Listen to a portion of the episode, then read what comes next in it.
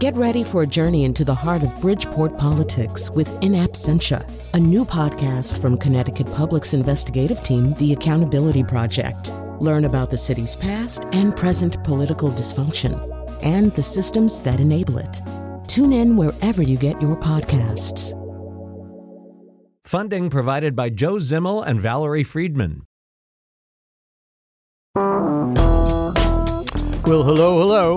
Uh, welcome to Monday. Um, let me tell you what our plan is for today. Plans have been known to go awry, but here's what our plan is.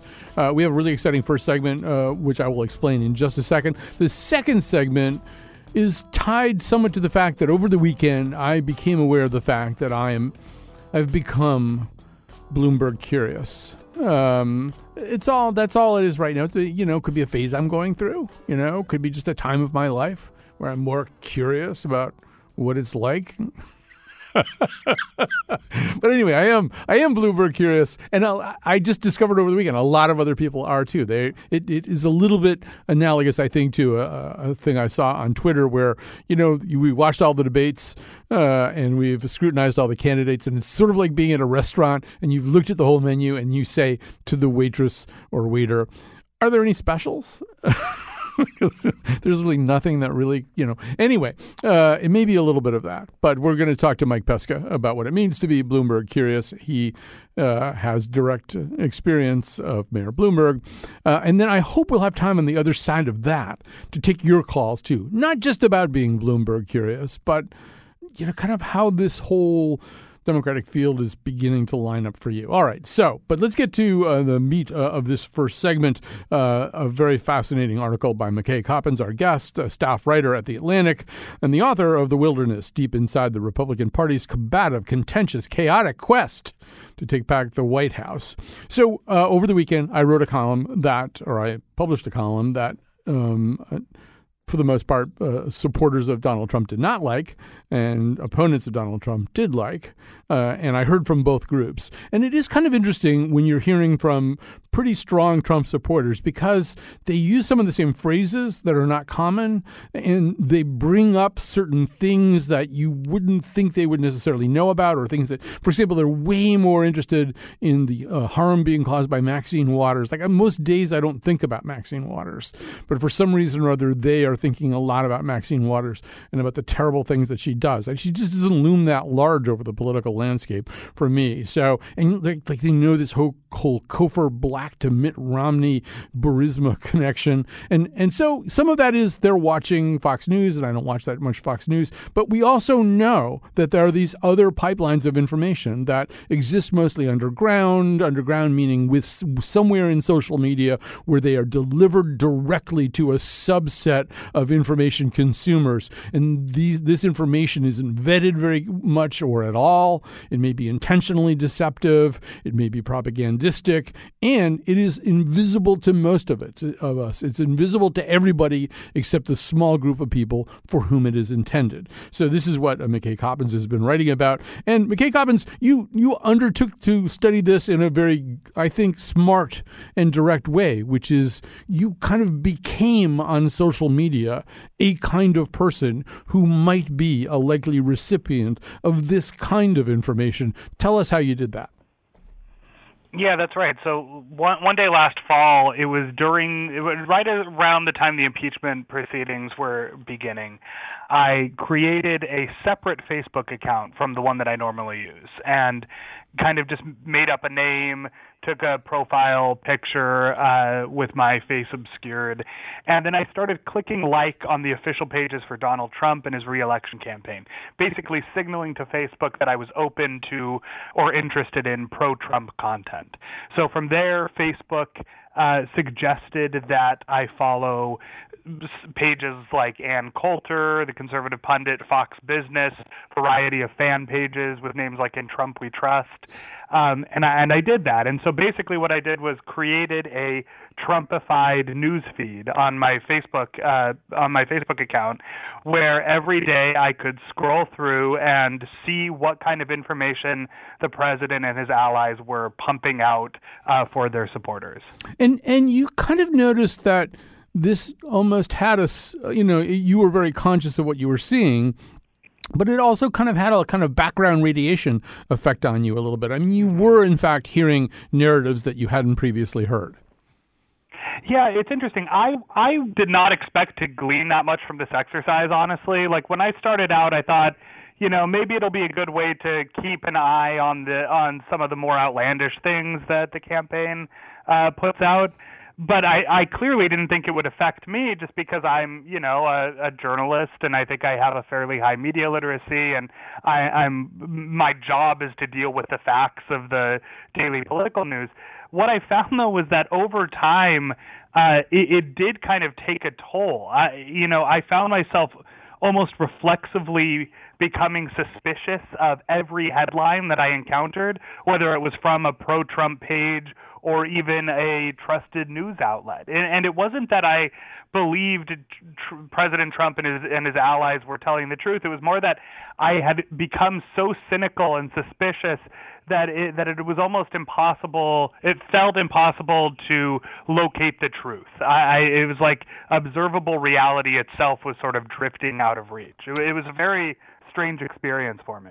Right. And I, I feel as though, because um, I often am uh, contacted more because of my columns than because of my radio show by Trump supporters, I have a similar experience. And one of the things that I notice is that it's very difficult to have a very a, a fact set specific conversation about one issue, because what has happened, and you have studied why, how this has happened, but what has happened is it isn't that they believe one false narrative about fact pattern X. It's that they believe hundreds of false right. narratives about myriad topics, which are and are not at times interconnected. I mean, in, in order to unthread this Gordian knot of stuff, uh, you'd be there all day just trying to get to the one thing that you wanted them to see the truth about.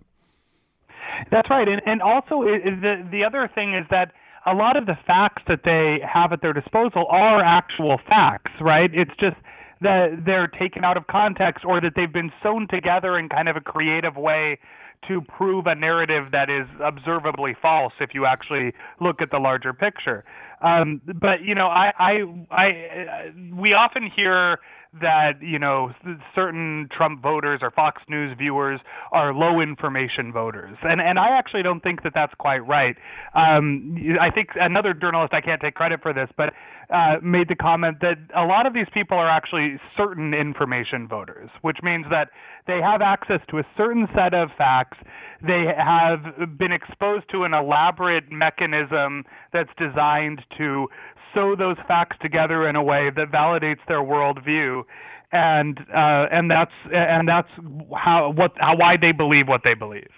So um, one of the things that you looked at was how these facts get out, what sort of operations exist for disseminating them. Uh, I think four, four da- years down the road, we're reasonably familiar with some of the Russian operations to uh, infiltrate Facebook, uh, sometimes with fake news sites, sometimes with completely false persons who are functioning as if they were persons uh, on Facebook.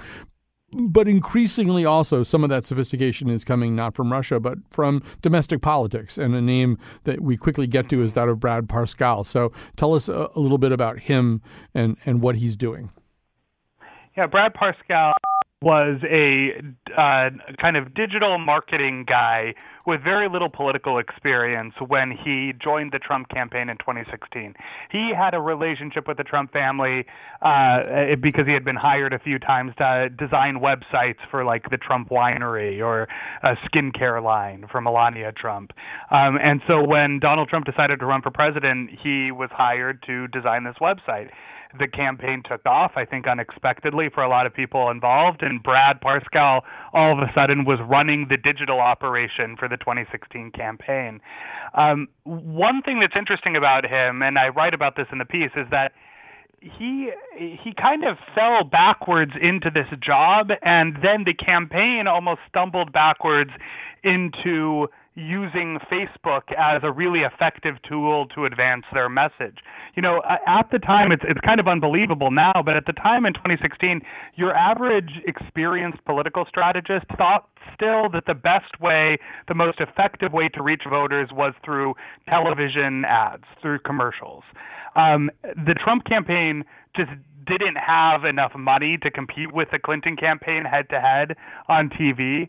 And so uh, Brad Parscale had the idea that we should invest heavily in Facebook and Google and try to uh, get our message out that way. And so um, they they started doing that. And and uh, I, I had, there's a stat in my piece that is pretty remarkable, uh, where toward the end of the uh, the election, there was a uh, let's see, from June to November, Trump's campaign ran five point nine million ads on Facebook, while Clinton's ran just sixty-six thousand. So that just gives you a sense of how heavily they invested in Facebook ads, and, and particularly micro-targeted Facebook ads.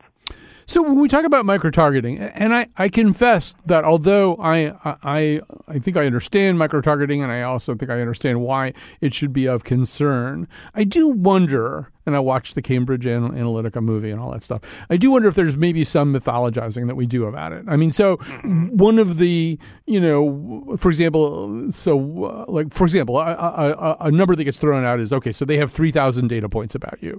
And, and the implication of that is if they have three thousand data points uh, of you, constellations of those data points are predictive of your attitudes and future behavior and things that might change your mind about something. So if we know that you've got a dachshund uh, and you're allergic to shellfish and you drive a Subaru Forester and blah, blah, blah, blah, blah, blah, we also know that you're really worried about coronavirus. And if we were to put out a piece of news uh, that were n- was not entirely true or was true, emphasizing what a good job candidate X is doing with coronavirus and what a bad job candidate B is doing, and maybe even say candidate B has investments in some pharmaceutical company which is warping his or her policy on coronavirus so that it's less effective than it needs to be, blah, blah, blah, blah. And so then I've hit you. I've hit you right in your your ideological solar plexus. Um, and, mm-hmm. you know, I mean, so that's that's a fear we have anyway, right? That you, that you could talk to me so effectively about a specific thing that you have been able to divine through deep data about me, that my opinions and behavior would be changed, and I wouldn't even understand why. I, I guess, how persuaded are you that that's something that happens? Yeah, well, I think I would say that this is a matter of debate among political scientists and strategists, like how how sophisticated you can get. So Cambridge Analytica, you mentioned, Their their thing was they created psychographic profiles of voters, meaning that they didn't just collect data points about, you know, who uh, or, or where they shopped or what T V shows they watched or, or what news stories they were especially interested in.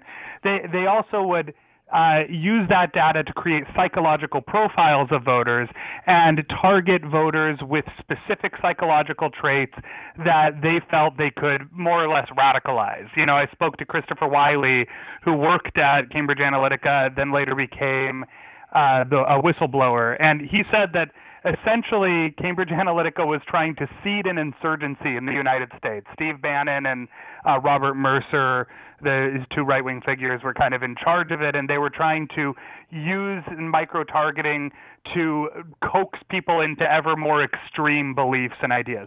Now, there are political scientists who say this is all hocus-pocus, it's snake oil, you can't really do that.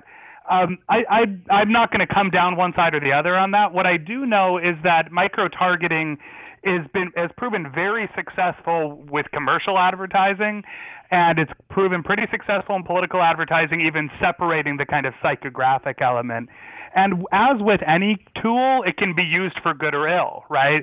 So I write in the in the piece about in twenty sixteen the Trump campaign used micro-targeting to target black voters in Florida in the final weeks of the race to try to keep them away from the polls by Uh, depressing their enthusiasm for their chosen candidate, Hillary Clinton. So they used the data that they had to find black voters in Florida they thought they could disillusion, basically, and ran ads that said, Hillary Clinton thinks African Americans are super predators, which was seizing on a comment that Clinton had made in the nineties.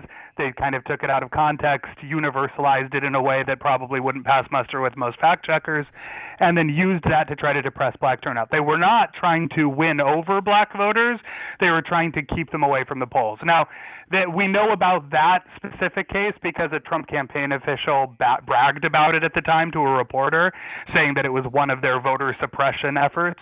But we don't know about the vast majority of how they used micro-targeting. And given what we know about the president and the people in his inner circle and kind of the lines they've been willing to cross in the past, it's worth keeping an eye on how they're using micro-targeting. Right. So at the end of, end of the twenty sixteen election and, and into the the post-game analysis in, in uh, twenty seventeen and twenty eighteen, I mean, we started to understand that, yes, these, these kind of subversive narratives were injected into people through social media, uh, often through fake news sites, through bots, through Russian interferers, and we understood that our political dialogue, our public conversation was very much polluted and compromised by it. And the rest of the world noticed, too, and freaked out about it, too. Germany started wondering, well, what's going to happen to our election? Is this going to happen, too? And everybody started looking for countermeasures. And this kind of arms race has evolved, where those of us in journalism are thinking, do we know enough about algorithms? Should we have like an algorithm d- desk or something that looks at and reverse engineers these things and tries to figure them out? And then opposing campaign operatives, Democrats in this case, because they clearly did get outmaneuvered, you know, they're figuring, do we up our game? Do we play that game? Do we, you know, do we go there? Do we do stuff that's shades maybe into untruth or at least is unnecessarily inflammatory just to match them missile for missile? So as you looked at all that, and that's all in this pretty comprehensive piece that I would encourage people to read after they listen to this interview, but I, how does it all How does the field of battle look to you right now? Yeah, so one thing I would say, lest this conversation come off as overly partisan, th- there are uh, information ecosystems on the left that I think are similarly toxic. Mm-hmm. They're not as big as the ones on the right, um, and there. And one key difference is that there isn't a president of the United States with an extremely well-funded and technologically sophisticated, sophisticated campaign that's designed to kind of amplify the narratives and pump them into this ecosystem. Um, that said, this is a problem on the left, and there are some Democratic strategists who think that they need to do more. Uh, I write in the piece about how there's a debate among Democratic strategists right now over whether they can beat the president without co-opting some of these tactics we've been talking about. And this is an open debate. You know, I, I have to say, as a journalist, my bias is obviously toward truth and accuracy and principles of uh, fairness and honesty. And it does really concern me when you hear Democratic strategists saying things like, we need to fight fire with fire or else we're never going to win. So the uh, the other stakeholders here, or the other people who are able, could deliver uh, different scenarios, uh, are the big social media companies. And, you know, we've seen this in the last forty-eight hours writ large with this uh, video that was circulated, circulated including by President Trump himself, that appeared to show Nancy Pelosi in her famous iconic act of tearing up the State of the Union address, except that it makes it look like she's doing this uh, during the introduction of Charles McGee, one of the last living Tuskegee Airmen from World War Two. That would be very disrespectful. So it's a doctored, altered video. The president chose to share it knowing it was a doctored, altered video. And so far, it's been rather difficult to get the big social media companies to do anything about it, despite this huge call to conscience uh, that that went on in conference after conference uh, after the twenty sixteen election results. So what can we say about Facebook and Twitter uh, and their willingness to do anything about this? Yeah, so we've seen a little bit of movement on this. You know, Twitter actually just decided not to accept political advertising because they felt that they just couldn't uh, effectively monitor it for disinformation. Um, Google has taken some measures. Facebook, though, and, and th- Facebook is really kind of most of the game here. Um, there was a key moment last fall when Mark Zuckerberg, Facebook C E O, was kind of grappling with all of this, and he came to the decision that politicians would be able to continue to run ads that contained blatant lies in them. He, he, and what he said, and, and there is a certain Democratic appeal to this argument, that it shouldn't be up to us to arbitrate political speech, that know, political speech, especially ads by politicians, receive a lot of attention and a lot of scrutiny already from journalists and watchdog groups and opposition parties. And we're just going to let them put these, this stuff out in the marketplace of ideas, and people can respond to it how they want to.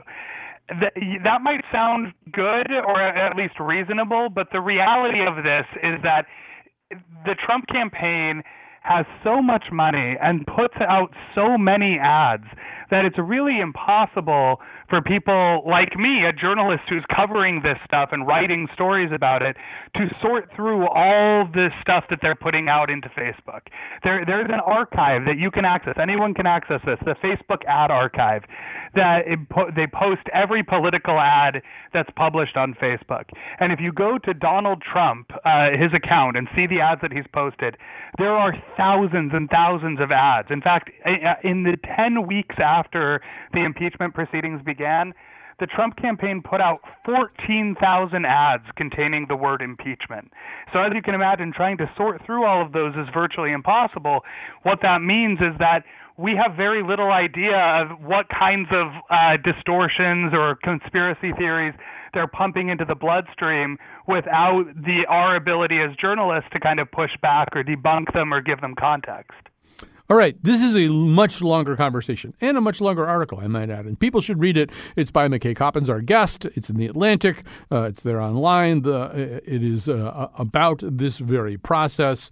Uh, it's called The Billion Dollar Disinformation Campaign to Reelect the President. Um, and it's a conversation we're just going to keep having because I'm interested in a lot of different elements of it. But we'll stop for now. Uh, thanks for visiting today, McKay Coppins. Thank you. And we're going to take a little break. We're going to come back. We're going to talk about being Bloomberg curious with a guy who passed beyond Bloomberg curious.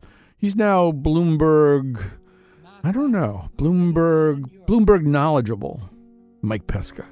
Your facts don't really count.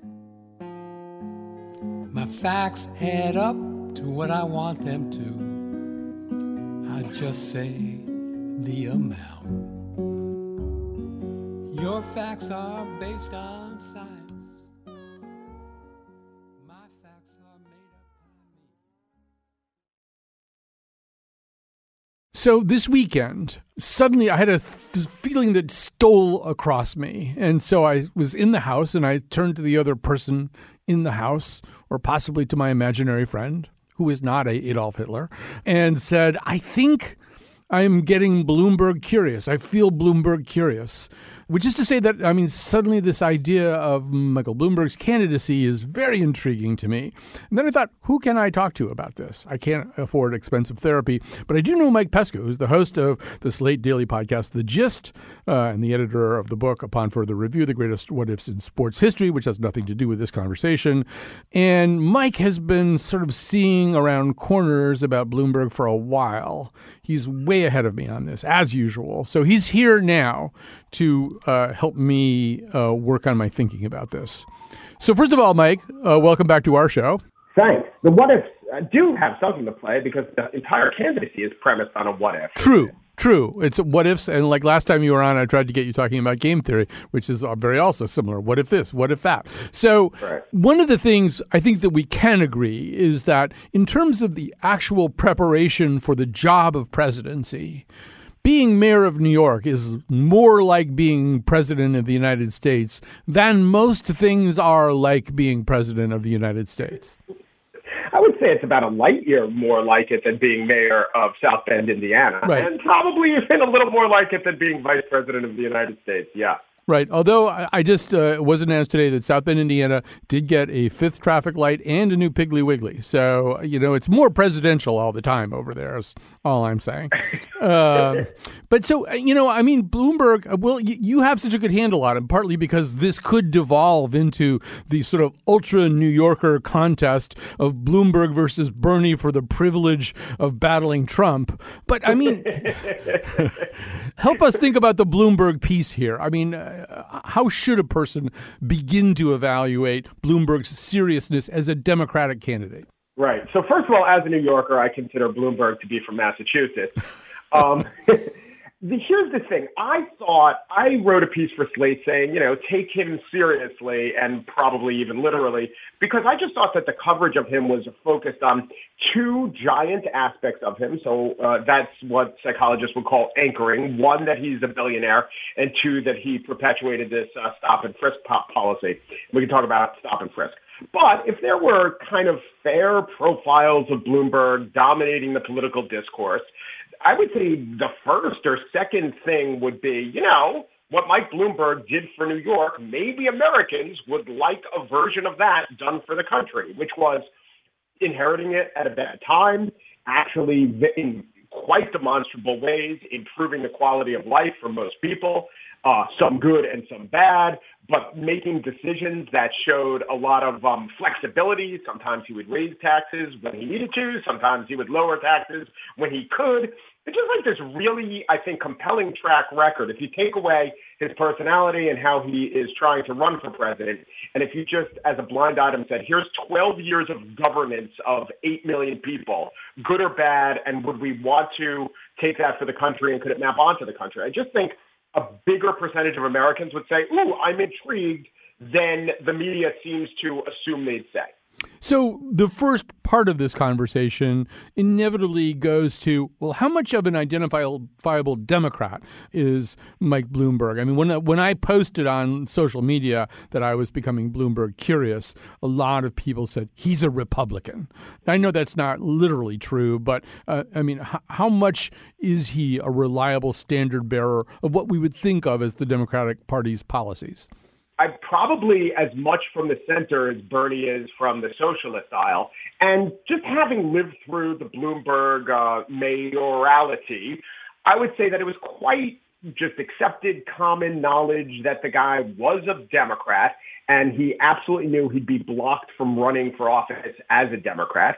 So he registers a Republican and gets their votes, gets in, and then becomes independent. And in fact, as mayor, tried to go with nonpartisan elections, which is a positive progression, a progressive election reform to take the parties out of it. Now, maybe he had a personal reason for doing so.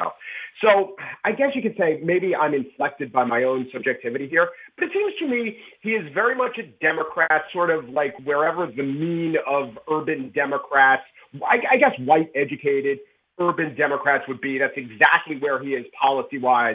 He just changed the labels a couple times for kind of a, because without doing so, we wouldn't even be talking about him except as the guy who uh, ran his uh, business. We wouldn't be talking about him as a mayor. So it seems like he did a smart thing to get elected, and upon getting elected, helped uh, the people who elect him a lot and got reelected two more times, most of those times not as a Democrat. So one of the things we have not had the uh, opportunity to do is to see him function in, in a lot of these debates.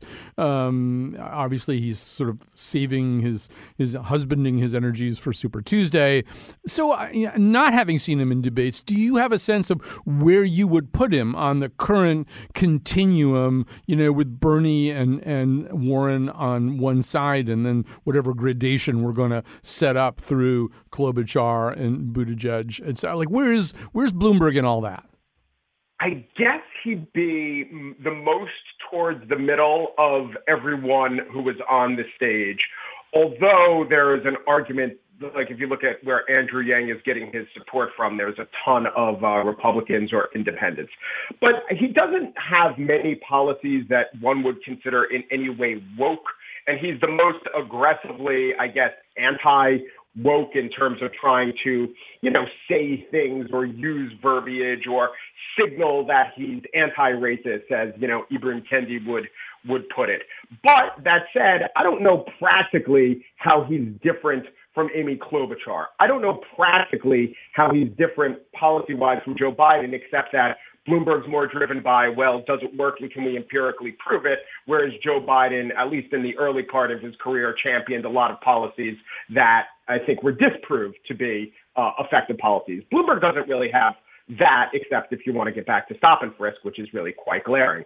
All right, let's talk a little bit about stop and frisk. You know, one of the things that happened to me this weekend as I was lying in bed feeling this slight tingle which I initially thought might be a transient ischemia attack, but actually, no, it's actually I'm getting Bloomberg curious. And meanwhile, I'm reading David Marchese's interview with Henry Louis Gates in the New York Times Sunday Magazine, where at a certain point, Henry Louis Gates says, I've never said this out loud before, and I don't want it to be taken as an endorsement. But with certain modifications, I can imagine Bloomberg as the guy who could go toe-to-toe with President Trump, and on that basis, I'm intrigued. Now, he went on to say he would have to disavow uh, and, and repudiate stop and, stop and frisk at a level he has so far not done satisfactorily, and he would have to do, for Henry Louis Gates's purposes, the same thing about the Central Park Five. But if he could feel as though the slate were a little cleaner there, Henry Louis Gates is Bloomberg curious, which I find interesting. But maybe say more about the stop and frisk part of this. I would, by the way, I'd put Henry Louis Gates somewhere to the right or center of most of the Democrats running, just knowing what I know about him. So stop and frisk was a policy that at its height would uh, pretty much harass upwards of half a million Black and Latino, mostly Black um, young men for the most part on the street. And what the benefit of that was, if you want to speak about it in amoral terms, is as this policy was going on, crime was going down and murder was going down. But, you know, I've done some of the math, and it seems that for every one hundred thousand stops and frisks, you'd maybe have one fewer murder. And so it wasn't uh, it wasn't a moral policy. And Bloomberg stuck with it for a long, long time, and he stuck his chin out and refused to take criticism of it. And he said, well, I'm doing it because that's what the statistics show, and that's what empiricism shows. But, you know, if you run an experiment, you can't really you can't really say that this is working. Um, it could be a bunch of confounding factors. And that's what we found out after stop and frisk was ended, because a court ordered it, not because Bloomberg wanted to end it. Murder didn't spike. I mean, it went up a little under de Blasio, but again, let's also cite confounding factors. So the problem with stop and frisk was that it was, uh, you know, it's it's an, an immoral um, imposition on many, many innocent people. And it turns those people against their government, against the idea of the, you know, the people that we vote for and democracy is working for us. It's really, it's really just a bad and horrible thing. But the worst thing about it was that Bloomberg, as curious as he is about policies and as willing as he is to endorse the policy, say, guess what, that's not working, let's change it, which is to his great, great credit. That just wasn't the case on stop and frisk. He dug in, and then after he was done, he took a little bit too much pride in never having to apologize for stop and frisk. And then when he ran for mayor, he gave an apology that was, I, I think it was fine, except why did he not do it until he ran for president, you know? Um, and so I don't know how much further he can go with an apology that makes Skip Gates, I'll use the Skip, that makes Skip Gates happy. If, but by doing so, he would create this huge contrast with what he's always said, and then I think open himself up to the charges of you're just saying that because you're running for president, and that leads to a little inauthenticity. I think stop and frisk was the worst thing he did as mayor, and he did bad things. He oversaw a uh, an overtime system that was, you know, that that uh, basically robbed the city of hundreds of millions of dollars, and he was, I don't know, he turned a little bit too much of a blind eye towards that.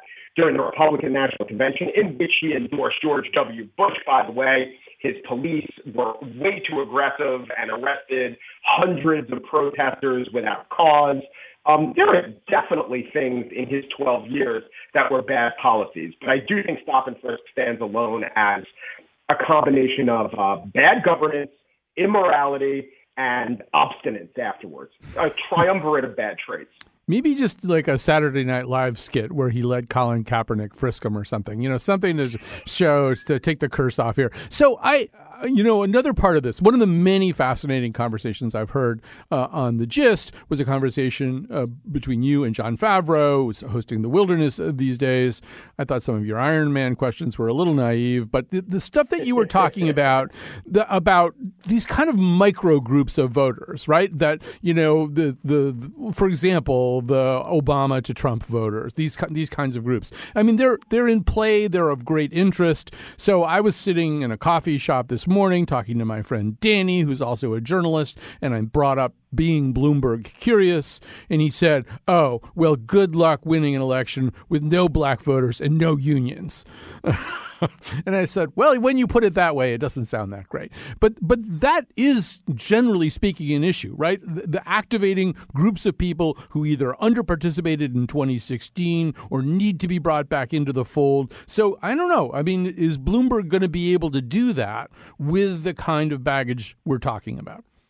Well, every candidate has constituencies that are gung-ho for him or her and that are problems. And oftentimes, you know, they, they cancel out. Like if you have the young vote, oftentimes you don't have the old vote. Hello, Bernie. And the opposite with Biden. I think the unions will come along because Bloomberg will endorse policies. He'll publicly say that, you know, for instance, he'll repudiate the idea of uh, a right-to-work state. I mean, that alone, you should get every endorsement of every union. And by the way, he raised teachers' salaries a lot. A lot of teachers don't like him, but he was pretty good with the unions in terms of uh, actually negotiating with them and paying them decently. Um, as far as black voters, again, I could see why a black voter would not be as excited about Bloomberg as a lot of the other candidates. But we do tend to a little bit overemphasize. I think this is true. I think it's true that we tend to overemphasize the importance of black vote, the black vote in the Democratic primary. And the reason I say this, you could, so a, a listener could say, no, we don't. They're, uh, you know, ninety percent of black people vote for us. They're the backbone of the Democratic Party. That's all true. But ask yourself this question. What percentage of Democratic voters are African-American? And so if you say to yourself, oh, most of them or half of them, you're wildly overestimating the percentage of Democratic voters that are African-American. It's over a quarter of them, and that is significant. But I do think that in the coverage, it's it's the implication is that black voters are about, I don't know, half or at least way more, over forty percent of Democratic voters, and it's it's just not the case. And I also think that, you know, black voters are rational people, and they know that Donald Trump is a bad and racist president, and therefore whoever is nominated as a Democrat will get the vast majority of the black vote. You know, it seems to me, uh, we're going to wrap up here in just a second. We're talking to uh, Mike Pesca, the host of The Gist, a daily podcast, which you should be listening to, as I do. That one of the things that you admire about Bloomberg uh, is his nimbleness, the fact that he can look at a situation and rather than seeing whether it, uh, a particular set of actions fits into his pre-stated ideology, he's, his, uh, his benchmark tends to be, does it work or does it not work? And that's pretty impressive. And I think it's also very impressive during a campaign. So prior to this conversation on the show today, we've had a conversation with McKay Coppins about his much discussed article in The Atlantic about the way information is getting fed to micro groups of voters, particularly through a, a very sophisticated Trump uh, internet apparatus. And you really do have to say, who could build a campaign that could possibly fend some of that off or counteract that? Or, you know, we, we already have this this instance of Bloomberg essentially, you know, trying to buy support from Instagram influencers. Um, I mean, maybe he's the guy for that reason, too, that this is going to be a campaign where you are, you're going to have to think on your feet and you're going to have to solve problems that you currently don't know exist because they exist in some place that's very difficult to see. And, and that seems to play into Bloomberg's skill set a little bit. Yeah, I mean, what what you're saying, I think, is the number one thing, and it's a process argument, and people aren't as enraptured by process arguments as, you know, calls to better angels of their nature and inspiration. But I just think his process is superior to everything we've seen so far. I don't think he's the Iowa caucus app of candidates. I think he's the, I mean, maybe there's a downside of this, but he's he's the, you know, efficient algorithm Google of candidates. Um, the number the, the number one selling point that I always say when people are not Bloomberg curious or doubt me is I talk about he came into office right after nine eleven. He raised taxes eighteen percent because we needed to raise taxes. Then when the economy started going well, he cut taxes consistently. And every other candidate I know always uh, campaigns on, I'm the one who raises taxes or I'm the one who lowers taxes. He's the only guy to say, well, when we need to raise it, I'll raise it. And when we need to lower it, I'll lower it. And I think ninety percent of voters are right there with him. You know, um, his the way he's going to run for president will at least be smart. And it will have to be because he'll have to overcome deficits. Deficits of personality, by the way, which we haven't even talked about. But, you know, he doesn't blow you away with uh, either the inspiration or the rhetoric or the, you know, he won't hug you or sniff your hair. So maybe that's a good thing. But yeah, he exactly what you're saying. He'll be a little bit smarter, I think, than everyone else out there. Though you could say, hey, guess what? If we don't vote for him, he'll still mobilize his smartness to help defeat Trump. Last point, um, if the idea that there, Trump is going to have this, you know, um, um, cavalcade of of imps and trolls and other mythological and real creatures set upon the Democratic land. Well, just analogize that to the N R A. And the N R A was seen as this, you know, behemoth that could not be stopped. And Bloomberg, with his money, but also his strategy, you know, he founded an organization that is a very viable counterpoint to the N R A, which literally people say could never exist. And he made it. He breathed it into existence. So why can't he do that with a campaign?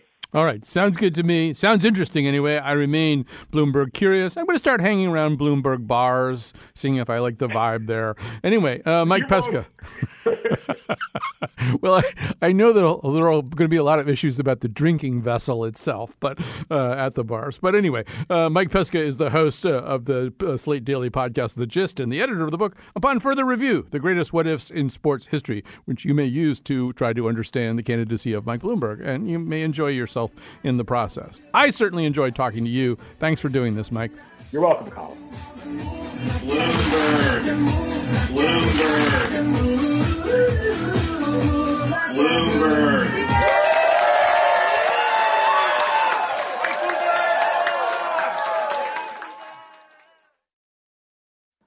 All right, we're back. So before I say some thank yous and things like that, I want to say that the remainder of the show is devoted to you should you want to make a phone call to the show.